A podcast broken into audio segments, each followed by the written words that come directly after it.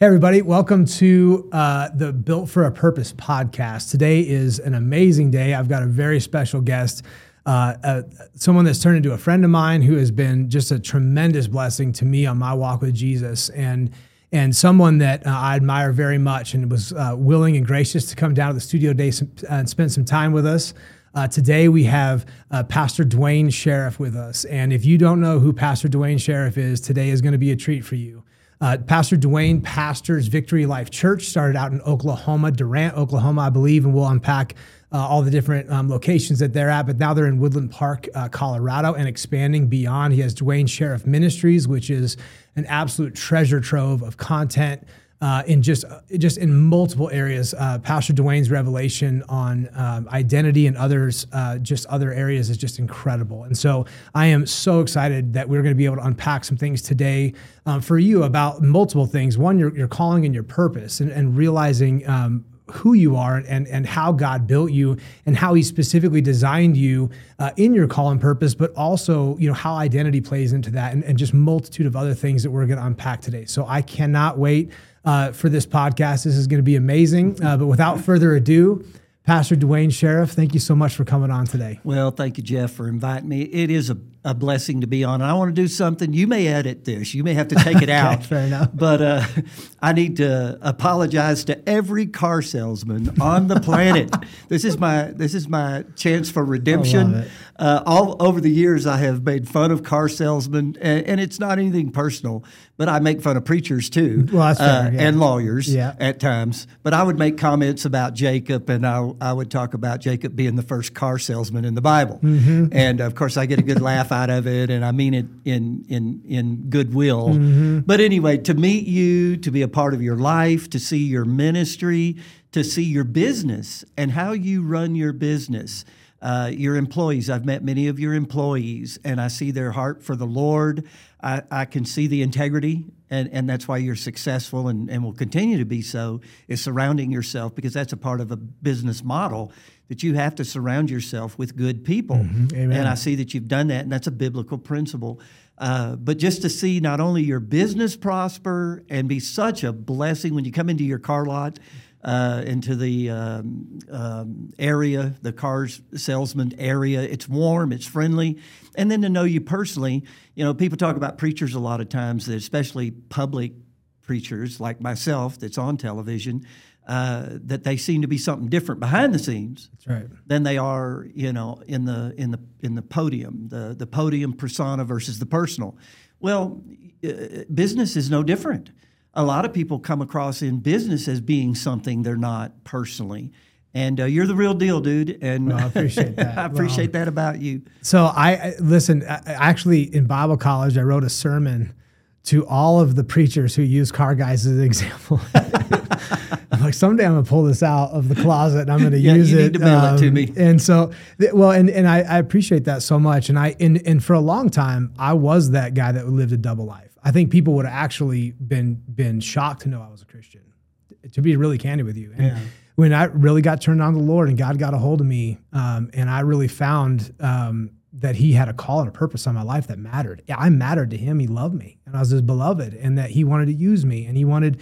He gave me a word years ago. He said, "People are going to eat off the fat of your land." Amen. And I'm like, good. man, that's a good place to be. And so um, that's that's been uh, a word that has been um, played out, and I and I see it. But you know, the other part of it too is is that God has brought the people that that uh, and you've met some of absolutely. them earlier that are absolutely like literally pastoral level integrity yeah. people yeah. that are here running this organization yeah. to allow me to do stuff like this and to really fulfill well, God's call. Uh, again, that's a necessity and that's a biblical principle, and we tend to, at least in the past, I think we're seeing a true uh, awakening in Amen. the body of Christ, the business community uh, where we're not separating uh, spiritual from secular. Mm-hmm. That that you don't you don't do that, and many times even good Christian businessmen and women, uh, business was separate uh, from their from even their spiritual life instead of incorporating the two.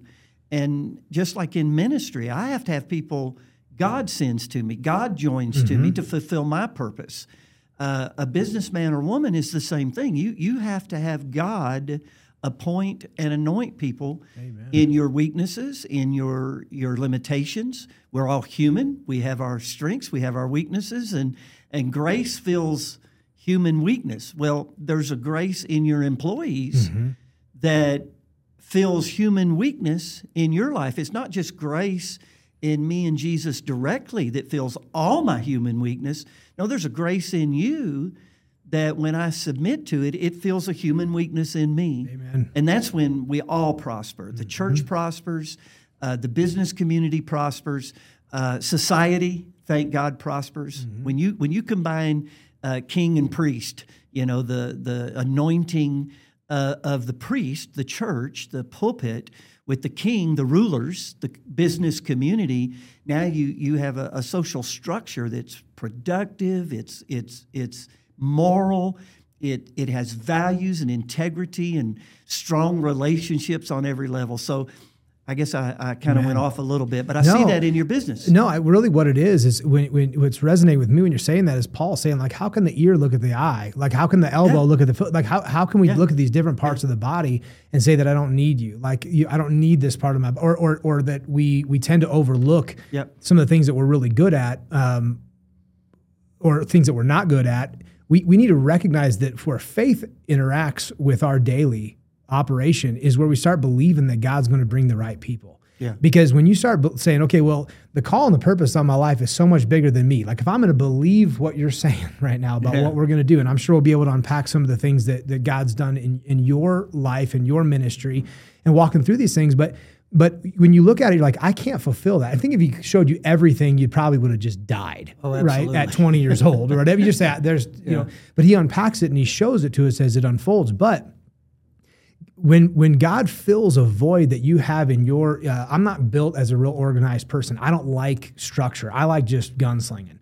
But I know that we can't ultimately go where God's calling us to go if we don't have people that love structure, that are passionate about structure.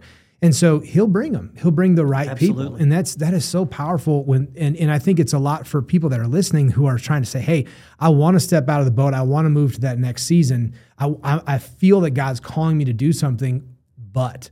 blah blah blah blah blah. All these different reasons why it can't happen, or or, or I, I can't do this, I can't do that. I don't have the money, I don't have the resources, I don't have the influence, whatever. Um, there's a million reasons of why you can't, but you know it depends on how you're looking at it, right? If it's but God as opposed to but all these circumstances, then God can show up and do amazing things. And so I think I think ultimately that's what you're you're hitting on too is is that you know it takes faith and grace and faith to really go where God's calling you to go. Well, and and you don't ever live life on purpose till you discover you have Yeah. purpose. That's right. Uh, and so many people, because they don't know who they are, they can't they can't seem to find that place of doing because all doing that's with passion, excitement, uh, anointing comes out of being first. Uh, when you're doing to be, you're miserable. But when you see who you are, that you were made for this, you were created for this. There's a there's a rest, there's a peace, there's a yielding to God, and, and you become productive, and you become like a magnet. You know, you are one of those people too that you want to be around. It's like you said, you know, I took my Monday and I came down here, and well, if you hadn't been somebody I want to be around, I probably wouldn't have done it. But you, you have that because you have passion. See, when you're when you're living on purpose, with your purpose, there's a passion. There, there's an energy level. You know, people talk about, well, I'm just so tired. Dear God, dude, you're 20 years old. What do you mean you're tired? Yeah. Uh, when you have a purpose and you see your purpose, vision and purpose are similar. There's just a passion. There's an energy. There's a there's an excitement. There's a I can't wait to get up attitude. Versus when you don't have purpose and you don't know who you are. There's not enough money in the world to fill that void. There, there's not enough fame to fill that void. Uh, you see rich people that like yourself at ti at one time you you had and achieved a, a- a level of success but you were empty you see famous people all the success in the world all the fame in the world and, and name recognition and they're empty it's because man if you don't get that purpose for life. I'm here for a reason. And it's not just to get rich, it's not just to be known, it's not just to be successful. It is to be a blessing to people, it is to love people. Man, when you get that, it, it, there's, it, it, that's what the anointing is. People, mm-hmm. they get mystical. Woo! About the anointing. no, the anointing can be on a car salesman. right, hallelujah. man. Amen. The anointing can be on HR. Your HR department better be anointed, or you're going to be in trouble. Yep. Uh, and let, us go back, Jeff, to um, the body illustration you gave. Again, this is a problem in church culture and with successful people even attending church. Uh, we have to learn to apply the principles of the kingdom at church, not to just church. It is to be taken outside of the four walls. And once you see the body concept for the church and the anointing on each part, the significance of each part, the honoring of each part, uh, I've not been around you a lot, but I have noticed uh, you honor people around you. Uh, this is a biblical principle of success that the anointing flows in from the head. Is that when you have self awareness, and you have that, you've developed self awareness, your conscience of your uh, uh, um, presentation, uh, uh, uh, things around you, that self awareness is just a vital part to business success. But being self aware of your employees and their need for honor, their need for recognition, uh, their need to be felt important. That's how you build a successful ministry, but it's also how you build a successful business. And the businesses that are prospering right now, they are taking kingdom principles that are eternal, that are non bias, uh, no, no prejudice. God's word works for everybody. It doesn't work just for the preacher, and it won't work for the preacher if he doesn't mix faith with it. You know, I've had people say, "Well, you're prospering, you're a preacher." Well, if just being a preacher would make you prosper, how come there's so many broke preachers? That's It has nothing to do with your station. That's right. Has everything to do with your heart, your understanding and love for God, and thereby then transitioning that into love for people. So let me ask you this, because I think that's all right on. And I and when when you're talking about uh, self awareness and being able to connect with people, right? Because ultimately you're talking about your ability to um, to have a um, an understanding of people and your surroundings and, and the atmosphere. Um, and, that, and th- there's a point where that's there's a natural ability there certainly, and but there's also a, a learned ability there. How do you, um, as a pastor of a very large organization, uh, running large organization, how do you let people know that you care at a heart level, like with what you're talking about, but Yeah. also a degree of separation to be able to have um, have an appropriate relationship uh, for, for all, for lack of better words. it- first of all, it's an excellent question. It's a hard question to articulate uh, because it can be so easily misunderstood at many levels. But there, there is an art to to relational connectivity and a responsibility. You know, Jesus wasn't friends with everybody. Uh, and that's kind of hard for people to understand sometimes. But he had he had his twelve, uh, but even within his twelve, he had his three. That's right. Peter, James, and John. He had a he had a level of intimacy with them and transparency that he didn't even have with the other twelve or group of twelve. Uh, then he had the seventy that he sent out. He had a he had a deeper relationship with them, uh, but not as deep as the twelve and the three. So you do have to learn to to manage even relationships. And that's probably one of the, the greatest challenges uh, uh, on the ministry side. I don't know how it would be for on the business side. I've not I've not walked in those shoes uh, practically, but in the ministry, you you have a love for everybody, but you can't be friends with everybody. You can't confide in everybody. You can't. While I'm as transparent, I believe, as anybody you'll meet in I ministry, that. uh, I have my boundaries. I have my uh, personal life that I protect. But that's as much for your sake as my sake. Now we could get into some nuance here now and some depth that I'll lose all your all your Well, listeners. let me let me just let me just say there this. is a safety in me not uh, getting too close to you that could harm you. one of the areas that is in is in in order, keeping things in order, right? Because Yes. what I found is is that when I because I like people and I, and I want people to know that I like them, Absolutely. But it's it what's what's interesting is they're like, well, now I have access, and so I can circumvent Yep. everybody and go directly to Yep. Jeff, and then And- it puts they- things in a weird They do it in the ministry too. Yeah. See, that's not unique to to business, and it's not unique to ministry, and that's exactly some of the issues that would be ha- and have a lot of nuance to it of, of where are those lines. This is where the Holy Spirit comes in. Mm-hmm. And I'm not trying to uh, uh, um, uh, have a handicap excuse here and blame the Holy Spirit on something so I can get out of dealing with something, mm-hmm. even a question. But if everything was black and white and just A and B, then we wouldn't need a Holy Spirit. Mm-hmm. Why did Jesus give us a Holy Spirit? Because everything's not just black or white. It's not just a matter of, well, what's right, what's wrong. Uh, there are rights, there are wrongs, there's moral and immoral, but there are, are nuances and, and gray in navigating what's right and wrong relationally. And you have to be led by the Holy Spirit. And many times I've over overrode that and got bit. Uh, other times I've yielded and, and, and it's come around and yeah. I can see the wisdom on me not sowing too intimately with mm-hmm. that particular individual.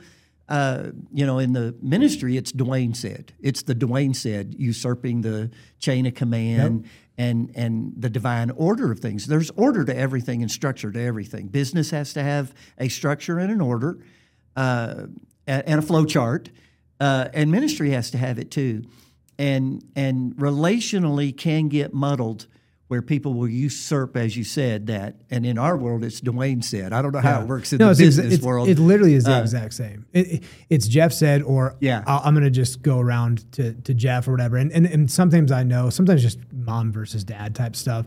But what's interesting is you bring back talking about Jesus, um, which is a good thing to talk about in the Purpose podcast. But uh, you know, Jesus, when I when I when I read the Gospels, sometimes I'm like, man, Jesus, that sounds really harsh. Like, wow, he's so blunt, you right. know. He and can do it. He can be. He can be right. And so, and so I've learned like sometimes I just need to be really honest. I need to be yeah. truth and love, and just tell him, yeah. look. And and I've had people um, speak to me that way. I, I do think um, you know there's this this toggle between uh, you know the holy spirit speaks the word right we know that the holy spirit's always going to be speaking what the bible's speaking right it's going to it, there's going to be a, a, a, weight to it and you can test it by you know the holy spirit's telling me this and i know that because it's true in the word right, that, right. that's that's accurate theologically um, but the Holy Spirit helps me navigate through a personal situation, an intimate situation, whatever, somebody's got a problem, a personal problem, whatever, and it helps you go through that. I don't think it's any different in business or in, in ministry but that that I don't think you sell, speak truth to be harsh to somebody, but sometimes guys come has to come across come across very straightforward in right. order to get a boundary or a cone put in place. Like you got to set up cone, over. cones. Yeah, I, yeah. You know, I, I deal with marriage a lot. I've done a lot of marriage marriage seminars, uh, conferences, and uh, all of us need help in our marriages. I don't care who you are, where mm-hmm. you are,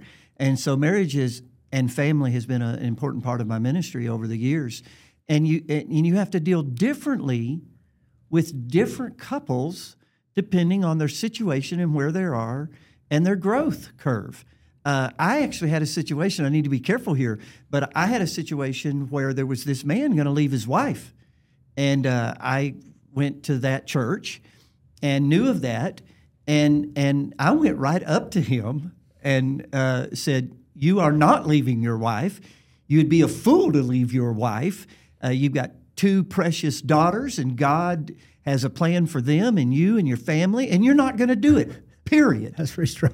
And he thanks me to this day. He's one of my best friends to this day. He hugs on me. He loves me. He thanks me. I I didn't realize I, have never talked to anybody that blunt, that quick. Mm. Didn't soften it. Didn't kind of boil the water and then let's deal with this frog here. Uh, no, but that was the Holy Spirit. He needed that from where he was, and that frankness, that that tough love, mm-hmm. that I love you, I love your wife, I love your kids. You're not going to do this. Mm-hmm. Other people, man, I I have to spend days in counseling to get them to a place to be able to hear clear. Right. Uh, that's the Holy yeah. Spirit. The principles are the same. The truth is the same. It never changes. Mm-hmm. But how we present it to whom we present it makes a big difference.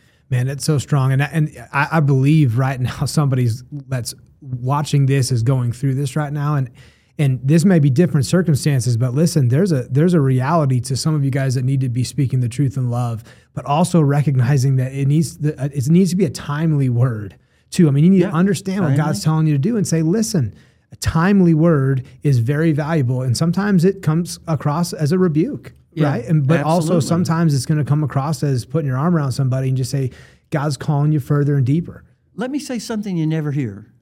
We hear people, yourself, myself, uh, people we listen to uh, mutually, talk about speaking the truth in love. But you never hear a follow up with, okay, what does that look like? What do you mean in love? Uh, are you talking about mushy, mushy and just uh, feely, feely, uh, wokey terminology in your presentation, being politically correct? Uh, uh, all on and on it could go with the different verbiage. Uh, but what it means to speak the truth in love means that this issue I'm dealing with is not about necessarily right or wrong, uh, me right, you wrong. It's about I care about you. If I- I'm not mad, you messed me up. You've cost me money uh, with that decision you made, so I'm correcting you. No, that's self centered. Love is not selfish, it's not self centered. So, love considers the other person. And so, speaking the truth in love simply means your whole motive and your and your vision in dealing with something is for truly their sake. I've had to let people go in ministry and to the outside, an ignorant, unlearned, and even immature Christian, it could look like that wasn't love. But what they didn't know is I knew it's better for them not to be here. You know, if you're going to work for me, and I know you're this way, you may not know it, Jeff. I may minister to you now and prophesy to you. I'm listening. But you don't want anybody working for you that it's not good for them. Mm-hmm. You don't want anybody working for you that they're not blessed. Mm-hmm. No, you're not. This is the difference in a kingdom driven business versus just a secular business. You are as interested in their prosperity, in their fulfillment, in their happiness as you are in your own success. Well, it goes back to what we were talking about earlier, which is I either believe God's sending me the right people or He's not, right? So I, if I believe that God's sending me the right people, then if I have somebody that's going to is supposed to be somewhere else, I have to believe a God enough to send them on their way and bless them, Yeah. and then believe God that someone as good or better is coming in the door to fulfill that purpose. It's just stewarding instead of owning, right? If we're stewarding, right. then it's like, well, Lord, Super. you send me this person, He's going to send me someone else, right? We don't own the business. We don't own the ministry. We don't own the employees. Uh, we don't own the gifts that God places in our churches or our business. They're, they're gifts from God. Man, it's it's so true, and and one of the things that we talked about, you know, privately pri- before we went on here today was uh, a little bit of my story. Most of you guys have heard my story, but you know, I had a kung fu death grip on my finance. I mean, just uh, on money. I mean, I used to wake up. This is my wife. My wife would laugh. Okay, I used to get up at two o'clock in the morning. I'm a believer, right? So I, I'm Christian. I'm born again, but I'm I'm I'm struggling. I'm just I'm, I don't have call purpose. I'm just grinding it, making money. I used to go in my office at two o'clock in the morning, and I'd get a sticky note out, and I'm not exaggerating you. I would take out a pencil, and I would write down my net worth. This is how much I have in the bank. This is how much I have in cars. How much I have houses, boats, and I'd write it all down Every day? mm, two, three times a week because I'd wake up in the middle of the night and I'd sit, Wow. sit in my office and I would take an appraisal of what my net worth was. I'm not joking you. Wow. And I'd take that Now sticky note. That's struggling. That's the that's the struggle bus, like I said. And I put would put it in my put it in various places, but just because it made me feel better, I was like, okay, Yeah. I'm I'm now was my somebody. hope in Uh, Jesus, yeah. or was my hope in my bank account? That's right. Right. Obviously, it was in my bank account. When I got set free from that, uh, it was so powerful because I went from this just holding on Yeah. to just like, okay, Yeah. I'll steward this for you. And we had explosive supernatural growth. I, that had gotten to a point where that was as far as I could go. Yeah. And when I did this and said, okay, I'll just steward it, because stewardship is like it, stewardship is a place of honor. It's a place of respect. It's a place of, of high importance in the kingdom, right? I'll steward this for you, Father. And then Yes. you give me five talents, I'm going to bring you back 10. I, I'm going to steward this for you. Like I'm, I'm watch, I'm the watchman at a gate or whatever. I'm going to steward this thing. But ownership comes with pressure, anxiety, Yeah. stress, Yeah. performance, anguish, all of the things that the world's pushing on you. And I say all that to say, when that revelation happens and you get set free from that, it adds purpose and identity, which I'd love to get into, but it, it adds something that's so much more valuable than yourself because you found that you're so precious. God's found you so precious that I, I, I want you. I've put you in this place in this time right now to fulfill and a call and a kingdom purpose. And when I got some, the funny part of that story actually, my wife cleaned out my office and she found hundreds and hundreds of sticky notes. And she's like, I mean, hundreds of them. It was like a burn. We like, mm. we burned them. We like Praise threw them away because we were like, this is crazy. Good job. But anyway, I say all that to say I had completely lost my identity. I had yeah. completely lost yeah. my purpose as a Christian. Yes. Running after the world system on the hamster wheel of, of success. Mm-hmm. And I gave that up, gave that all up to follow Jesus. And I found that he put me in the exact same place that I started in, but just now with an anointing and with a with a with a powerful um, calling and an, ide- an identity and a purpose.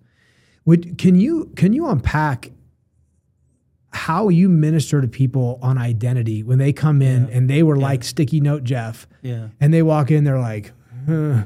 and you do you start off by just starting to chisel away at oh, the lies, or how, how, do you start to how do you start to administer identity? Yeah.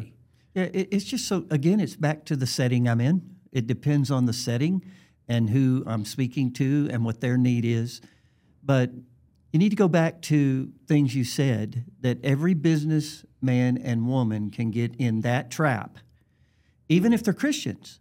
And pastors can get in that same trap. No doubt, yeah. Even called to the ministry of where you find your value.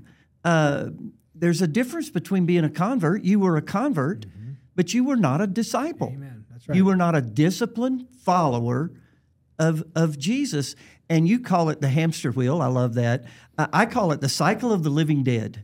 The cycle of the living dead. We get up to go to work, to make money, to get things, to go to bed, to get up, to get money, to get more things. Yep. It's just a cycle of the living dead. And and you nailed it actually. I, am sure you know you nailed it. Uh, and if, if you're if giving presentations, you need to, if you don't know how good you just did, oh, you need well, to remember and write it down and do it that way. But you, you hit the nail right on the head. You, you went right to the source of the problem. You were finding your value and worth in success, notoriety, and things. The cycle of the living dead. That's that right. is the cycle of the world. Uh, and there's no fulfillment in that. There's no satisfaction in that ultimately. It's just a cycle of the living dead. Uh, and so you're you're getting up at think about that. You're getting up at two o'clock in the morning. Here's all my assets. Here's all the, I'm somebody. Mm-hmm. I have worth. I have value. Look at me. Your self awareness and evaluation identity was was focused on things, material gain, and what broke that was the understanding of wait a minute, wait a minute. This does not define who I am this does not define my value and my worth. You know, what makes something even valuable? Uh, in the world, it's it's how much you're willing to pay for it, how much it costs. That that's value. That's right. You know, yeah. at Walmart, this costs fifty yeah. bucks. At uh, another another retail store, it's five hundred dollars, where you're writing checks for ten thousand dollars for clothes. I'll let that go. Whoops. But the bottom line is value what we place on value. Well, what determines value in the business community? Uh, it's the it's the free market with uh, uh, supply and demand. Uh, well, when it comes to who you are as a person, you have to discover your value uh, in the cross and in what God paid for you. How much is Jeff worth? If you'd ask me, Duane, I've, I've got all these sticky notes and this says how much I'm worth. How, how, how, do you see that? And how much would you say I'm worth in, in comparing to even other businessmen? I would look at I would have looked at you like I have businessmen and smiled and said, "Dude, you you have underestimated your value here yeah, right. deeply, and you're you're caught up in this, and and that's what you think you're worth, and you think that's going to even fulfill you? No, dude, you're worth the blood of Jesus. Right. Jesus, God sent Jesus, and He shed His blood for you. That's how much you're worth." The other thing uh, we find value in, in the business community and the kingdom, um, is, is unique. Our uniqueness. How many of us are constantly wanting to be like somebody else, mimic somebody else. Mimic? Is that the right word? Imitate, Imitate, yeah. someone else uh, for success or for value. And, and, yet it's the opposite in the kingdom Man, of God. You know, I like antiques. Uh, I have a few in my yard. Yeah, look at you. Uh, I mean, it's it's a perfect example. I'm a living antique. What are you talking about? Um, but the thing I don't like about antiques is the cost. Yeah. And I was in an antique shop one time, and the Lord spoke to me, and and asked me, "Why is that so expensive?" And and I, am sitting there processing rarity. You know, if there's a hundred wagons, right. there's a hundred wagons in the world, uh, they're going to be real expensive, pricey. Yeah. But what if fifty of them burn up in a fire? More expensive. More expensive. What if it gets down to ten? Very expensive. If it gets down to one, you and I can't afford it. Right. So it's uniqueness. It's not function. That antique is dysfunctional, mm-hmm. but yet it's worth this much money. It's rarity. There's nobody like Jeff on the planet. And I'm not talking about after the flesh, I'm talking about after Christ. After the flesh, there's nobody like Jeff. That can produce pride. But after Christ, there's nobody like you. There's nobody anointed like you. There's nobody that can fulfill God's will like Jeff can. You suddenly find purpose and value and esteem and honor in God and how God sees you. You know, I, when I was talking to uh, a previous guest, uh, Brant Epperhart, we were talking about uh, the, the, a scary prayer is to pray, God, show me who I am and how much you love me. Yeah. And that's where my that's where my journey started, right? Because yeah, I was in absolutely. such a mess. And, and what it what it produced was a weighted value to exactly what you're talking about. Like there there is a specific aroma, a specific thing that I possess that God put in me to mm-hmm. do a specific work in a specific place in a specific time. And I think what I struggled with, and maybe you can maybe you can speak to this, is when you say the blood of Jesus on the cross, I think everybody that's born, well, everybody that's born again has had a revelation of that and they put their faith in Jesus. But from that point to actually go into my day job, there seems to be a that's chasm right. in between right. the blood of Jesus to my day to day practicality. Yeah that's been a journey for me. It's been a six year journey, and I'm still growing on that journey. But it's and there's been amazing revelations during that time. But I, I want to hear from you, from someone that understands identity. How do you how do you um, how do you work through that process between? I think a lot of people are like, I love Jesus, but I'm way over here in the weeds. And how do you start to bridge that gap? Of, of really to find a purpose to bridge that gap in your identity of who God sees you, see how God sees you and how valued you are, like you mentioned, to my day to day. It's Tuesday morning, and I got a whole lot to do today. Like that's and it's a loaded question. It's a big question, but how do you start to extrapolate that and yeah. start to minister into those different? Areas? Well, uh, it, it is, but I'm going to oversimplify it for you probably. Uh, and if it's too simple, just keep pushing my buttons, okay. and I'll I'll do better. uh, but the bottom line is your focus the, the, the light of your body, Jesus said, the light of your body is your eye. If your eye be single, then your body shall be full of light. Mm-hmm. But if your eye be evil, then your body will be full of darkness. Then he makes a profound statement. How great, you know, is that darkness right. for a child of light? There's no greater darkness mm-hmm. than a Christian in the darkness. That's right. Uh, someone who's a child of darkness in darkness, that's no mystery. Right. That's no great feat. The, uh, but for a child of light to to be in darkness, that, that darkness can become very great. So what happens is we, we don't discipline our minds to stay focused. And I'm not talking about being religious. This is where I could get into the weeds again and nuance. I'm not talking about being religious, but I'm talking about am I going to focus on what men say about me or think about me and their honor or lack of honor? Or am I going to focus on what God says about me and his honor to me? And that is the transformation the Christian is going through is the focus going back and forth. That it, it, how can you believe, Jesus said in John 5 44, how can you believe, how can you be a person of faith if you seek honor from men? That's right. And you don't seek the honor that comes from God and God only. It doesn't mean we don't receive uh, honor in the sense of it, somebody honoring us, we acknowledge it, but I'm not looking for it. I'm not seeking it from you, I'm seeking it from God. So if I get it from you, but I'm seeking it from God, I stay humble. But if I'm seeking it from you and I don't get it from you, I get discouraged, I get dismayed, I, I get feeling inferiority, Mm-hmm. complexes, all of these things that that used to overwhelm me. Man, Uh, brother, me too. I, I just don't even hardly struggle with them anymore. Uh, but it, it's it's from security and focus, and you can stay focused and do your job. Uh, you know, people say, "Well, you're a preacher; you can stay focused." I'm a businessman. I gotta I gotta get these cars sold. I gotta get this staff. It, you know, like preachers don't do anything but sit around and hum all day. Uh, no, uh, uh, whether you're a preacher or or or a businessman or woman, focus simply means I'm interpreting everything that's going on around me in the light of how God views me in this and the situation. It's just focus. It doesn't mean I'm dysfunctional now. I got to be spiritual again and hum in the corner, and I can't do my job. Uh, you know, people say, "Well, you get paid for a living." Uh, Yeah, know, we're right. good for nothing. Uh, no, you're good for something. All of us are good for something, and and you can work all day and worry. I know people that work all day and they worry. Well, why can't you work all day and think of God and have faith and and peace with God? mostly because I think the culture.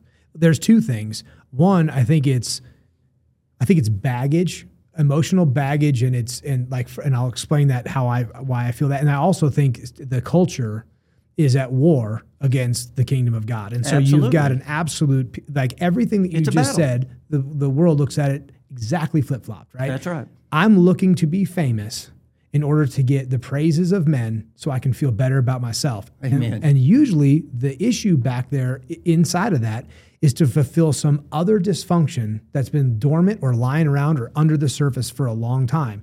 For me, I was a people pleaser. And so and and I was told a lot growing up, like my brother was the, you know, super duper athlete, super duper um uh in, uh, you said something the other day on an interview that made me laugh. You said, uh, I don't do grammar well or good. You should have said good. You said well. Anyway, um, uh, education wise, he was, he was, I don't know if he was a valedictorian, whatever. He was, and same with my sister, extremely good athlete, very smart. And they were like, and then we'll see about Jeff, right? we'll see what happens with Jeff. But I was always, I was always built, even as a little kid.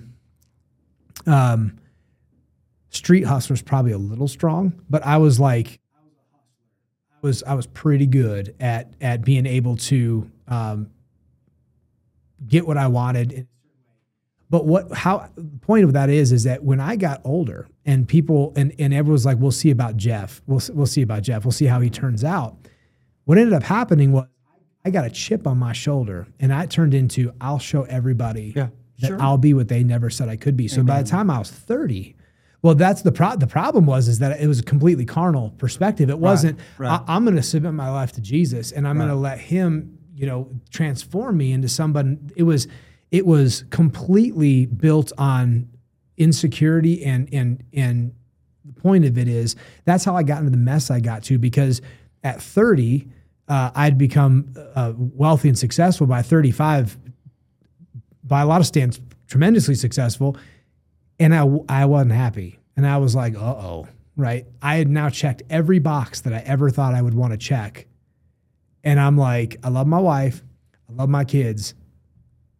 This isn't what I thought. It was a pretty lonely spot to be. And that's when I realized I'm not going to do this for another 40 or 50 years. I've got, and that's what started me on this journey of really seeking the Lord. The point with all that is my identity got hijacked from me. I'll try to use every book title that you have, stolen identity, and but that's what happened is it got hijacked from me um, because my people perished for a lack of knowledge. That's what the Bible says. I was perishing for a lack of understanding of how God see, saw me and what my value was, and so when you're ministering, and as a pastor, my dad used to say, "You know why pastors are pastors? You'll love this."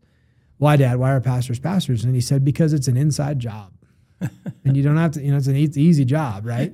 That's how. That's where I came from. Yeah, he, he definitely did, doesn't know who pastors are. Negative, or at no, least good ones. No, we did. We didn't have great. But the point with all that is, is to say, when you come out of a dysfunctional situation, God never stopped pursuing me. Yeah. Never stopped pursuing. you, Never stopped. Uh, and so when I stopped in my tracks and went, uh oh, you know who was right there? My father was right there, and he started speaking to me. And he started he started drawing me out of the place that I was. He pulled me out of the muck and the mire. He set me on a solid rock. And even though I was born again, I had was completely devoid of any type of, of real meaning. Yeah. Um, and so I say all that to say I know you've had a relatively interest you've had a very interesting upbringing, but relatively similar experience in, in that you got Yeah. transformed Yeah. by Jesus. And Right. and um, and so when you had your encounter, wh- when did you really get what you call turned on to the Lord? When did you get born again and really set out of where what your life looked like? Well, I got born again at seven. Okay. uh, 1965. Uh, but I, I failed in my Christianity for 15 years, total failure. Uh, and I love Jesus. I just wrote a new book uh, called Born Again, What Now? and and I got born again, but what now Yeah. is the whole subject of the book. That no one helped me with the what now. You get born again, but you get stuck. Um, and I share testimonies of, of my setbacks, but my hunger for God. That's what was sad about my testimony is is I was so hungry for God, Jeff. Uh, time would fail us to to talk about my encounters with God, my hunger for God. But the lack of discipling just left me uh, in a, a vulnerable position for the enemy and the world to devour. And uh, I wish I could tell the story than make this statement. The statement would have more impact, but I'll just have to make the statement because of time constraints. Uh, I think discovering that my my story was not as unique as I thought it was was a revelation. Your story, though it's real, though though it has significance, it, it's it's it's not as unique as perhaps you no, think. No, that's why we're doing Uh, this. That's yeah, right. that that all of us are are stuck in sin um, and and need help. Let me just let me just try to condense it again. How did how did I go from? I, I mean, it, it just I have a hard time talking about it because I, I can't see that guy anymore. I can't see the guy in the in the Scotty's little bitty trailer uh, going nowhere fast, breathing someone else's air, no purpose, no drive. Tennis was all I had, and it had become a god because it got me out of poverty. Uh, basically, that that I mean, I can explain it. It doesn't justify it. You can explain something, Yeah. but it doesn't justify it. But it had become a god because of deep poverty. It got me out of poverty. It got me an education, so it had become a god. But it was all I had, and even it had messed me up in the sense of my identity. Uh, so when I have this encounter in May of 1980, I have this open vision of the cross, and uh, I see Jesus, but I see something I've never heard to this day uh, in vision form uh, that I had never been taught in church. Uh, that took me about a year of 10 to 12 hours in the Bible a day to unravel it. But basically, I just saw Jesus on the cross, but I saw me in him. Now, how do you even articulate that? And I saw it. I, I know that's Jesus, but that is me in him. And I saw like our sins, the Father, put our sins in his body and literally punish him for me mm. as if he was me. And and when he died, I died. And what I saw died. I saw me buried with him. I saw me raised with him. But when he when he came out of the tomb, I get this vision. He's coming out of the tomb. It's even a different Jesus than the Jesus I saw on the cross. How do you explain that? But the Bible does talk about the disciples didn't even recognize him right. after his resurrection. He was sown in one form, reaped in another form.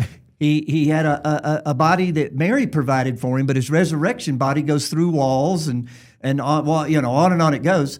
Uh, and so this is a different Jesus, but there's a different me in him now than what I saw on the cross. Man, that's powerful. So I saw a new me in me. I saw an old me die, buried, raised. We ascended together, seated together, and then the, in the vision, for the first time, I'm not inside of him. I'm on the outside, and he turns and looks at me and says, "We will rule and reign forever together." Wow, praise God. That's awesome. So yeah, Man, So so awesome. so so I'm I'm shook. My whole world's upside down now. I mean, I'm bawling. I went three months. I couldn't talk. Three months. I could not communicate without crying, just bawling. Uh, Sue, who is my wife now, uh, was was the one that had witnessed to me, and it was in her living room. I had the vision. So I lost all my friends. I, I, I, I, my whole world was just devastated. And so I, I, I only had Sue, and, and she was taking me to these Bible studies and to these. We went to an Episcopalian church that uh, did communion like I'd never seen or heard. And I couldn't take communion. I just bawling, and Sue just hit me in my ribs and said, "You got to get your act together." I mean, I was a mess. So, how do I unravel all these insecurities? How did I unravel all these complexes, all, all of this mess? I mean, I've not heard a story yet, yours included, and I'm not like war stories. Let's compare stories, and mine's, hey, I got more scars than you, brother. Yeah. Uh, I'm not talking like that, but I'm talking like I get it. I I, I was there, eh, maybe in a different way. I think we've all are there at times, and so how did how did I unravel it? Well, in the renewing of the mind, Romans 12, 1 and 2, your body's a living sacrifice. Most people have no idea what that is. I've got a book on that uh, and a chapter in a book on that. Uh, but then the renewing of your mind isn't just um, knowledge and changing knowledge. That word renewing, it, it, it has in it the reconstruction, kind of like the stripping. And if you're going to renew a chair, you have to strip off all the mm-hmm. old. You have to strip it down. You got to sand it down. Then you paint it. And that's discipleship. And what happens, and I wish, you know, I, I'm so sorry for your viewers. You know, I wish I could. I wish I could come and say, "Hey, it happens overnight. You'll just be transformed, dude, from a caterpillar to a butterfly, and it's just a couple of weeks. It's a lifetime. It is. It's a lifetime of a stripping of that away, the taking of the old man off, and the putting on of the new man through the renewing of your mind. Ephesians 4 22 through 24.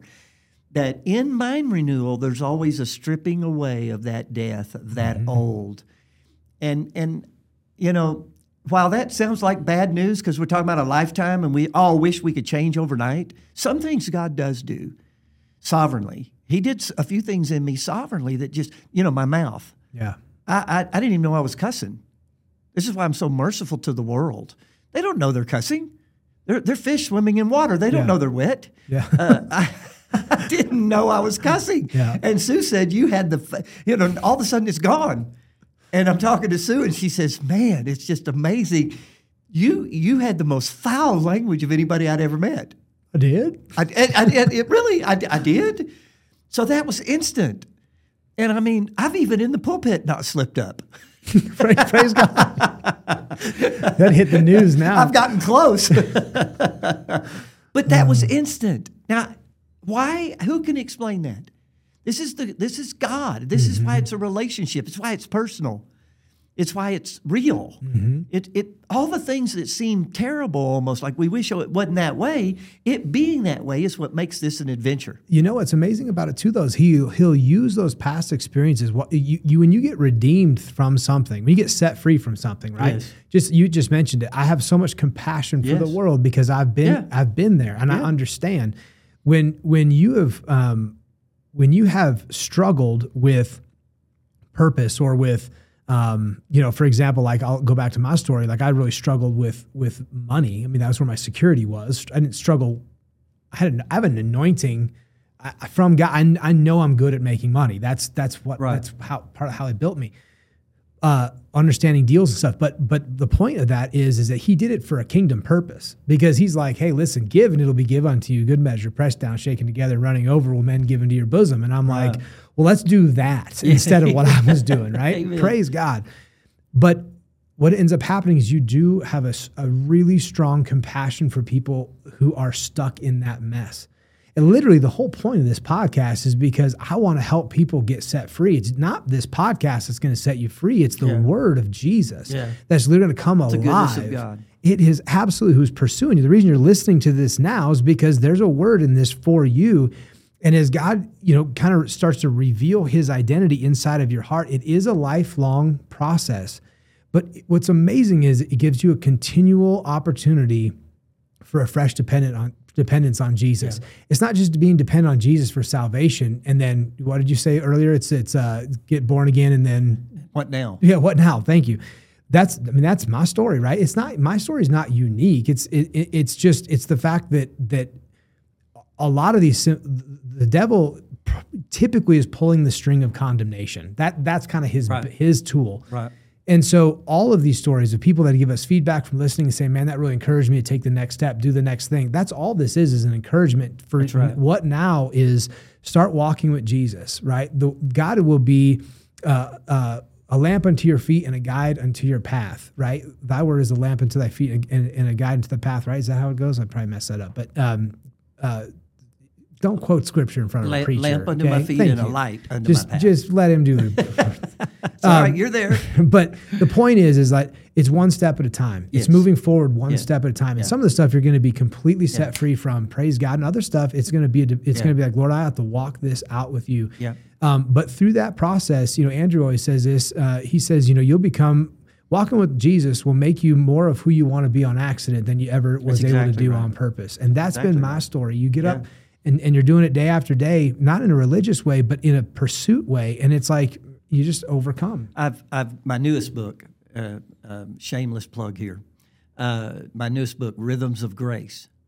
That's exactly Hmm. what that book is about: is how to how to live life from a position of peace and rest, Amen. versus a a a life trying to get to peace and to find rest.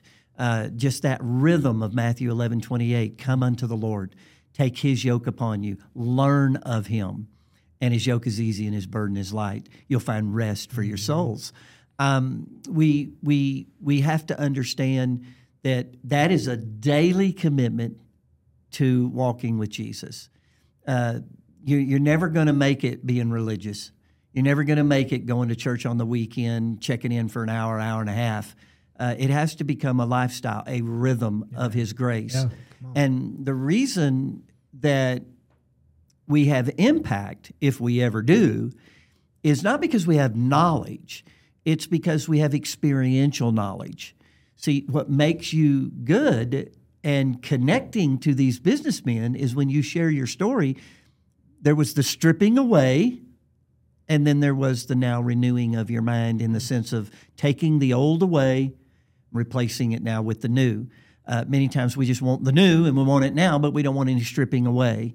And that's where that living sacrifice comes in. Our bodies, even a living sacrifice. We have to daily learn to develop just a rhythm of grace of relationship with the Lord. Powerful. So And it just becomes second nature. It's so good because uh, when you're talking about rhythms of grace, is really unpacking that and start to understand um, that that the process of like Jesus talks about new wine and new wineskins, right? It's it's that process of putting old wine or new wine in old wineskins. And it's like it, it bursts. It can't you you can't take them you, you have got to change the wineskin. Yeah. And we're and our body, the living sacrifice, is changing into a new wineskin. Bring that bring that new wine and put it in my new wineskin Yeah. and it's it's such a beautiful picture. It's such a it's such a vivid picture of how he does that, and I just it's just an amazing Well, and the, and story. the, and the, how did he re- how did he renew the old wineskins with oil? Hmm. They poured they, they would get dry and flaky and crack, and they would just pour oil on them and rub the oil in them I did not know that. and work it, pour more oil on it, work it, and now it becomes a new wineskin again. So God is by the anointing of the Holy Spirit, the oil of the Holy Spirit, just being real, not religious, but being real with your relationships, with your interaction in your community and your business. There's an oil there hmm. that is renewing you day by day. It's it's stripping the old away by applying the new. See, I thought you had to go get a new like I thought you had to go No, har- harvest a new cow bladder or something. get- get well, that, sometimes it's that way. The old is so bad it has to be discarded. Uh, but God renews us. Amen. It's the renewing. Your your outer man is perishing, but your inward man is renewed. yeah, day by day, Day by day, 2 Corinthians 4 16. Well, how's it being renewed? God is taking the anointing of the Holy Spirit, again, not being weird, not being goofy, being real. Uh, loving Jesus and loving people causes that anointing to flow. Yeah, that's right. As long as you get up every day and your rhythm is, God, I love you and I'm going to love people today with your love, that anointing starts flowing. Yeah, it's good. Yeah, it's funny because you know when I first heard of, and someday I'm gonna I'm gonna have somebody come and minister specifically on the baptism of the Holy Spirit because we haven't done that, and a lot of my listeners and, and people that have known me from the past are like about the baptism of the Holy Spirit. Um, I grew up in a super reformed. Um, uh, community where you know basically everyone thought we had completely lost it. Um, Right. But the baptism of the Holy Spirit is is is is biblical. I mean, you know, John the Baptist came and he said, "Listen, I baptize with the baptism of repentance, but the one that comes after me, he's going to baptize you with the Holy Spirit and fire." When I read that, I'm like, I want whatever that fire is. I don't have that. That's what I want. But Yeah. it, but really, if you're trying to renew your mind day by day Yeah. in the flesh, it's just another thing to try hard at. Yeah. And it you just it- fall short religion. of it. It it really is. religion. And so um, we'll unpack that, you know, at another time. and Um, I've actually got, I wish I could make that available to your listeners somehow, but in that Born Again What Now, I have a, an, an entire chapter on the elementary principles of Christ out of uh, Hebrews chapter 6. And one of the six elementary principles, basics of the Christian faith, is baptisms, plural. And I break that down with uh, how that when you get born again, the Holy Spirit baptizes you into, into the body of Christ. yes. Uh, the Holy Spirit is the baptizer, you're the baptizee, and you're baptized into the body. But then what John says is that Jesus will baptize you with the Holy Spirit. That's a different baptism. That's right. Jesus becomes the baptizer, uh, you become the baptizee with what? The Holy Spirit. And so then I take a whole chapter in that book on the baptism of the Holy Spirit and what happens and, and what is this tongues thing Yeah. all about that's such a mystery. Yep. Um, so yeah, your your your business community needs a teaching on that and help on that for sure. Yeah, we'll link that in this podcast. So um, when you're watching this, there's a link here uh, that you can link directly to the to this book because it's powerful. And you know, one of the ways I've heard it described is like I'm drinking this bottle of water, and when I get the Holy Spirit, when I get born again, the Holy Spirit, it's like drinking a bottle of water. The Holy Spirit is in me. Being baptized in the Holy Spirit is like jumping into a swimming pool. it's two completely different experiences. It's and it's and it's really Well, it's powerful. the baptism with uh, it, it- it's the baptism in the Holy Spirit within a well. Jesus said in John chapter four, "You come to me and drink, you'll never be thirsty, Thirsty again. again, that's right. I'll put a well in you, springing up Mm. into everlasting life, a well." But then, when in John chapter seven, same same gospel writer, talking about the Holy Spirit, he says, "Out of your belly shall flow rivers, yeah. Of living water uh, coming out of you." will flow rivers. There's a difference between a well. A a well river, is for no you doubt. personally, but a river, we don't build power plants by wells. We build power plants by rivers. And so the Holy Spirit and the need for the baptism of the Holy Spirit isn't for you. The gifts aren't for you, they're for others. Uh, so there's the difference in the Holy Spirit within a well and the Holy Spirit upon the baptism. Man, it- listen, if you're listening to this and this is this is bucking up against some of the some of the things that you've been taught in the past and your your religiosity is going, "Mm, I don't like this. Um, but you're also being stirred by the genuineness of, you know, this podcast and certainly Pastor Duane.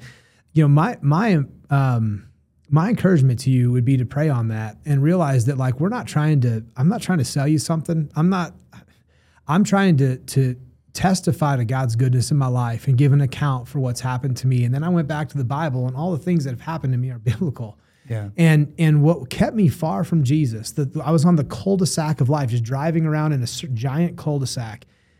And when the when the Holy Spirit, when the baptism of the Holy Spirit entered my life, it was like a bridge out of the cul-de-sac into a totally different place. It was finally like the off-ramp that I was looking for to take me on a journey that that I'm I wake up every day and I'm like, I am so excited for today. And that's so different than my life was. I'm just what's Yeah. new? God, where are we going to Yeah. do? What where are we going to go today? What's going to happen? And it it just it gives you this uh, this supernatural purpose and excitement to be able to go out and, and, and do the thing God's calling you to do. So um, so if you're if you're if you're even struggling through this, this would be my ask of you. Okay, you've invested this much time into this podcast. This would be my ask.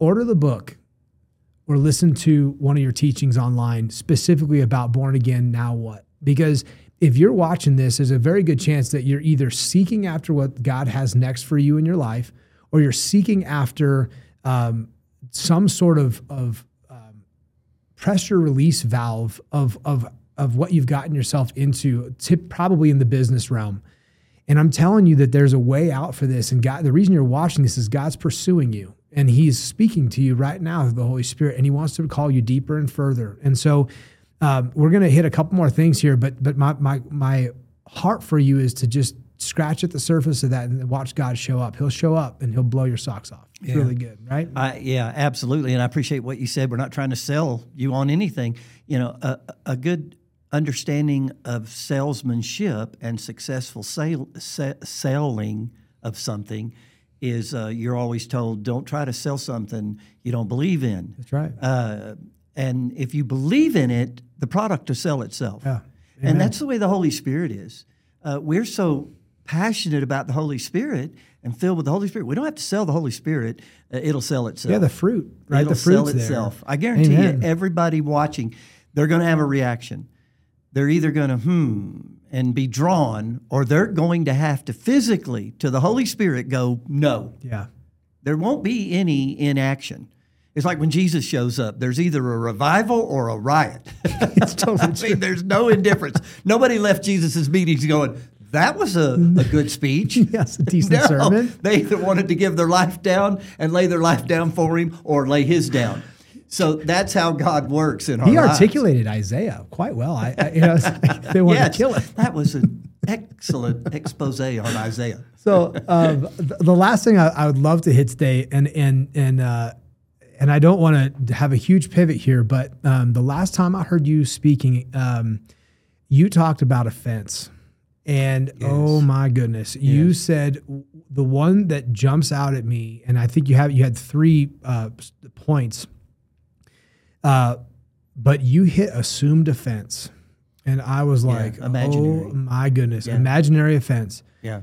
because man, the amount of times that as a recovering recovering people pleaser can fall into Absolutely. I think this is happening because of that and so and it's like you start to mound up this offense and it's like m- 9 times out of 10 Yeah.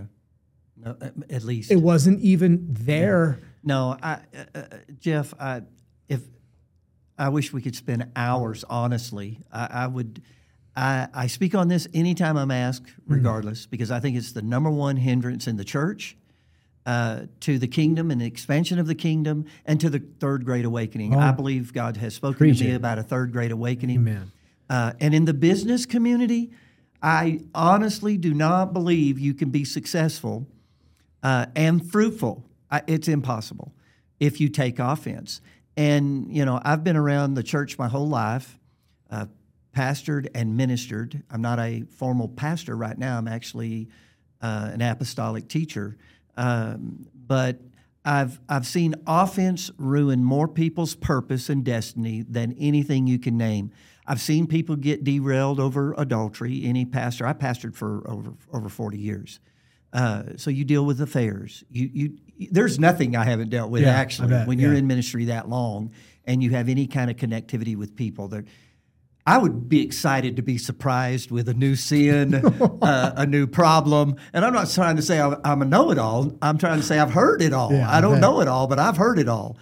Uh, and yet, I could honestly look you in the eye, and every business person, especially that's watching, and tell you you could take all the sins I've watched knock people out of church, knock them out of their careers, ruin their destinies, and and stack them up, and they would not be as many as offense. Offense has destroyed more people's destiny, destroyed more marriages, destroyed more businesses than any other sin you can name.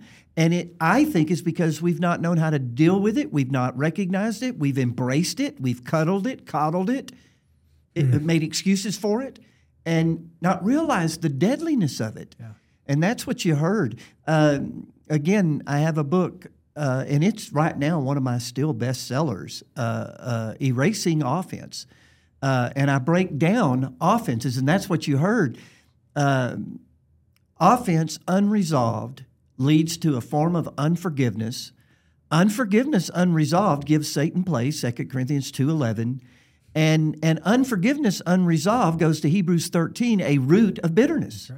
So there's a process that Satan ensnares people. Just like there's a process usually to our deliverance. Many times uh, we see instant change, like me not cussing was instant, but other things, my good, it took took a couple of decades to get that Yeah. old cloth, old man off of me. Um, offense is that way, uh, and so you've got you've got imaginary offense But see, Satan doesn't care if it's imaginary offense or actual doesn't offense. matter. He'll clean your clock. It's doing the same thing. So you sit around and you think someone's offended at you, and no one's taught you even how to process that. I think we're going to see businesses have workshops in the future on on how uh, conflict resolution, uh, uh, encounter. How do you how do you how do you in a godly way deal with imaginary offense, accidental offense, or actual offense? Because again, the devil doesn't care which three that is. He'll, he'll destroy your life. He'll gain access through that.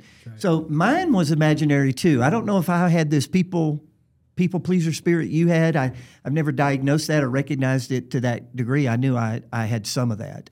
I don't think it was my main stronghold, but I had some of it. Uh, and you, you, you tend to, even when you get delivered from that, if you have a good heart and you really do care about people, you do care if you've offended them. Exactly. It does bother you. So you have to deal with imaginary. How you deal with that? That takes too long to go into. But then accidental. My goodness. In marriage especially, we accidentally offend one another all the time. You just you didn't mean to say that that way. It uh, it didn't come out right. Sue and I have been married so long now and love each other so much. We have fun. When I mess up, she loves it. I mean, instead of getting offended, Yeah. you know, and bothering her, she just points it right back at me and just loves it. Yeah. Uh, she likes to see me mess up because I don't want to mess up and I'm not going to mess up. And when I do, I fess up. So the the imaginary, uh, you got to deal with that. Again, the accidental. It's kind of like sins. I'd never heard anybody talk about three categories of sins: uh, trespasses, sin, and iniquities. Why does the Bible separate those? Why didn't it just say sin? Why why does it talk about iniquities instead of calling those trespasses? Because a, a, a trespass, like in the natural, you know, I like to hunt, and I've wound up on someone's property and got called on it and apologized to them. I didn't know. I didn't see the sign. I I have encroached. Uh, an encroachment in football. Uh, I didn't intend on doing it. I didn't want to do it, but I did it. I crossed the line, like Yeah. in football. And in football, there's there's this is my side Yeah. and my property, and from where the ball is, this is your side, the defense, and your property. And when you jump over that line, that's not called a sin or an iniquity. It's a trespass. Yes. It's encroachment. You didn't mean to do it. It was an accident. You, you, you still have consequences. But if you did that on purpose, you, you would be kicked off the team in time. So there's a difference. Yeah. And so you have to learn in offense. Paul said in Acts 26, he said, Man, I exercise myself. I work at this Mm-hmm. to keep a conscience void of offense toward God and man. Well, man, you, you said a mouthful on those. Yeah. So in the business community, you can you can have a, a, a deal go bad that could put you in a place of bankruptcy. Good good men and women have have had situations happen that put them in a in that kind of a, a stress. And if you're not careful, you blame God. You're offended at God. And man, you talk about Satan cleaning your clock. That's what he wants. Mm-hmm. So it really is powerful to deal with offense. Yeah, and there's there's really, and, this is how I, I do a litmus test on offen- o- offense. If I have a if I have a religious perspective, on, and this is going to push back on some of you guys' religious religious thinking, and I I'm not going to apologize for it, but if you feel like God is sovereignly controlling things, then when there's a major incident, what happens is I'm offended, I'm upset, I'm mad at God because of X, Y, Z, and, and God, Yeah. that's not that wasn't God's fault. That was, it was living in It a fallen to do world, with it. right? That's one area. When it comes to a- offense, how I always find myself, this is this is where I have like an alarm that goes off, is when I'm trying to bring my wife into it, and I'm like, this was said to me this way and i think this could be the because of that because and i'm like i'm four i'm like i've diagrammed 14 ways on how i can be how this all came around to me. Yeah. and i'm like if i'm wrong at step one then all of this is completely wasted time effort and resources honestly. And i and i start realizing that i'm trying to bring her into something and i'm like now i'm trying to now she's going to be offended. And i'm like so Yeah. I learned that uh, years ago. I started seeing that pattern of like instead of dealing with this, I'm I'm bringing this up, and, and so when I heard you teach on this, it really put a nail in the coffin of realizing like this is where the strongholds come in because I'm giving way to offense, and then it's becoming a stronghold. I just think it's really powerful. Well, yeah, it's borrowed offense. A lot of people are offended. I've tried to help people that are offended. Where'd the offense come from? Well, it's what my son-in-law Yeah. did to my daughter. Oh, and so you borrowed an offense? They've reconciled. They're they're over it. They're good, and you're still carrying a borrowed offense. In in an offense, there's a process, uh, and I know it well because I used to be so offended, and now I'm so free. I can process it Yeah, so easily. But I would nurse it. You what you just nurse, cuddle and coddle oh yeah, uh, what they did to you or what they said. Then you rehearse it. You go over it and over it. But here's where we get in trouble with God. Uh, Luke chapter 17 Woe unto him uh, that is not only offended, but offends one of these little ones. We nurse it, we rehearse it, but then we disperse it. That's when it becomes sin. That's when it becomes not only deadly for you, we're damaging other people. And the Lord just refuses to allow us to do that without, without confronting us lovingly over it. And that's what Jesus was doing in Luke chapter 17 uh, and in Matthew 5. Look, if, your if your brother offends you, I love this scripture. I guarantee you, if there's if there's five people watching, I don't care if there's fifty thousand. I'd love to hear from the five. Uh, I, it's hard to find five people that'll do this right out of the Bible. Jesus said, "If your brother offends you, go to him and him alone." that's right. Now, how many people do you know, honestly, those of you that are watching, how many people do you know that when there's an offense created, they go to them and them alone? No, they want to go to their wife, they want to go to other coworkers. This is how Satan creates all the strife and the contention and, and destroys churches, businesses, is through us not living out biblical, practical, godly uh, disciplines. That if you was to offend me right now, which it, it can't happen, but if it could happen, because great peace have they that love thy law, and nothing's going to offend me, Psalms 119, 165. But let's say something bothered me and you offended me. I'm either supposed to deal with it in my closet, which is God's best, to love you and to let it go. But what if I can't let it go? I'm supposed to come to you. That's right. I'm supposed to come to you. And people don't even know how to do that. I'm not supposed to come to you either in a bad attitude with you offended me and you Right. were wrong and I thought you were a Christian. Yeah, no, I've heard it. That's the 100%. last thing. Yeah. That, that's not God. God would be more, Jeff, we were in the interview and man, it could just be me, but you said something and it bothered me. Did you mean that about my wife? That comment you made?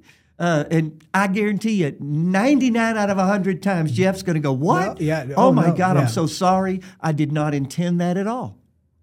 Now, what if I hadn't came to you, but I'd have went to Joe and Bill and George and said he doesn't like my wife, and that comment he made about my wife, I'm creating unnecessary pain, offense in their hearts. Now they're mad at you for treating Pastor Duane that way. and it's it's just It's like terrible. you said, and and and the and the, our the enemy doesn't care how the fence gets made. It's like listen, as long as these guys are squabbling and That's circling right. the drain, Strife and envy. Every I- evil we're word. good. That's right. And so I'll, we'll just the church right now, and I, I do believe that there is a third great awakening that's happening right now, and I do believe that it's happening uh, in in almost every mountain of influence. I, I really do believe that. But I feel like there is an awakening. We said this at the very beginning in the business mountain where. You know, back in the day, it was called a sacred secular split. You know, I don't know if you remember that term from like the early 2000s or whatever. But that is that is now um, at the forefront of Christian business that God has called the, the the wealth of the wicked is stored up for the righteous. That wealth is in the business mountain. And it needs to be uncorked and, and tapped and sent into the other mountains of influence. Uh, right. I know we're into teaching that you guys probably aren't following necessarily, but um, but the business mountain where, where we are is in, in, in super important right now with a the woke culture and b your ability to fill, fulfill God's purpose in your life by uh, operating um, with a kingdom perspective to be able to, to give and to be able to sow and to be able to employ and all these amazing things. Uh, the quickest way to derail from that, like Pastor Duane was saying, is to get offense. That's right. And then uh, we're, we're in the weeds, right? A lot of your churches probably sound like this that, hey, man, there's a lot of this going on. I've, I've had it, I've, and, and, and if you've had it coming against you, uh, the best the best um, advice I can give you is to let the Holy Spirit be your defense, because He without fail will, people will say, "Eh, it doesn't sound like the Duane I know. Like, okay, hey, I appreciate you bringing that to me, but but hey, I'm I'm gonna I'm gonna let I'm gonna go ahead and discern this out on my own.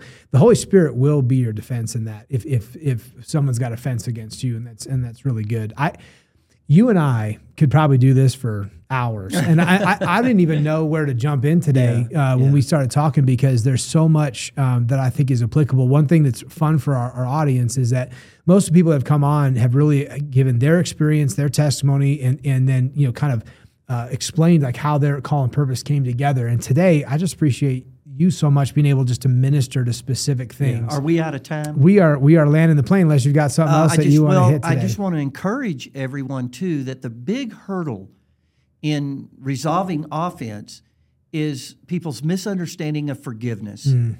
Uh, and one of the things I've done in erasing offense is teach you how simple forgiving people is. I don't care how bad they've treated you. And in the business community, there are some things done sometimes that people just feel like I can't forgive. And and that's what Satan wants. And you can forgive. And you need to learn how simple forgiveness is, how that forgiveness is not trust. Because in the business community, you, you may be done wrong by another even business part of the community, and you may not be able to trust them, but you can forgive them.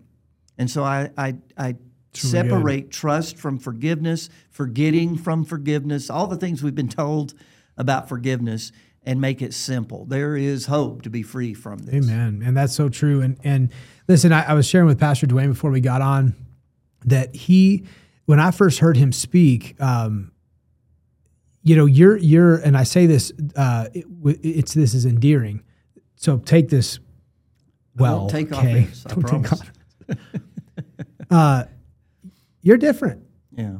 In a good way. I, I and and I and I'm like, this is going to be interesting. But your heart uh, was on full display when you taught, and I loved your accent. I loved how endearing you were. I loved, but man, you brought it, and you have a, an incredible uh, revelation, and and you are really uh, a blessing to the body. And so, thank, thank you for being obedient in God's call in your life, and and even now being in a place where I mean, you're getting after it, and you're doing amazing things. And so um, guys, uh, Pastor Duane is a treasure, and and I I would really encourage you um, to look at and, and really get some of his stuff. I don't know if they're all going to be downloadable uh, audio books or actually just physical books. Uh, I know at uh, Charis Bible College you speak all the time. You're a big part of like the conferences that they do. Um, if you can make it up to Woodland Park for one of those, it's amazing. That's where my my uh, encounter with Jesus really happened um, in, in the business realm. But we'll put a bunch of stuff in when we you know promote this podcast we'll put a bunch of stuff in there for you guys to be able to to link to his books and his resources um, he is a blessing um, thank you so much for coming on today i really appreciate it it was my my privilege and pleasure well i, I appreciate it um, guys built for a purpose we're here to try to support and and, and build you up uh, on your journey to to really understand what god's call and purpose is on your life so we love you. We're praying for you guys. We're excited about what God's doing. Thank you so much for joining us today on the Built for a Purpose podcast.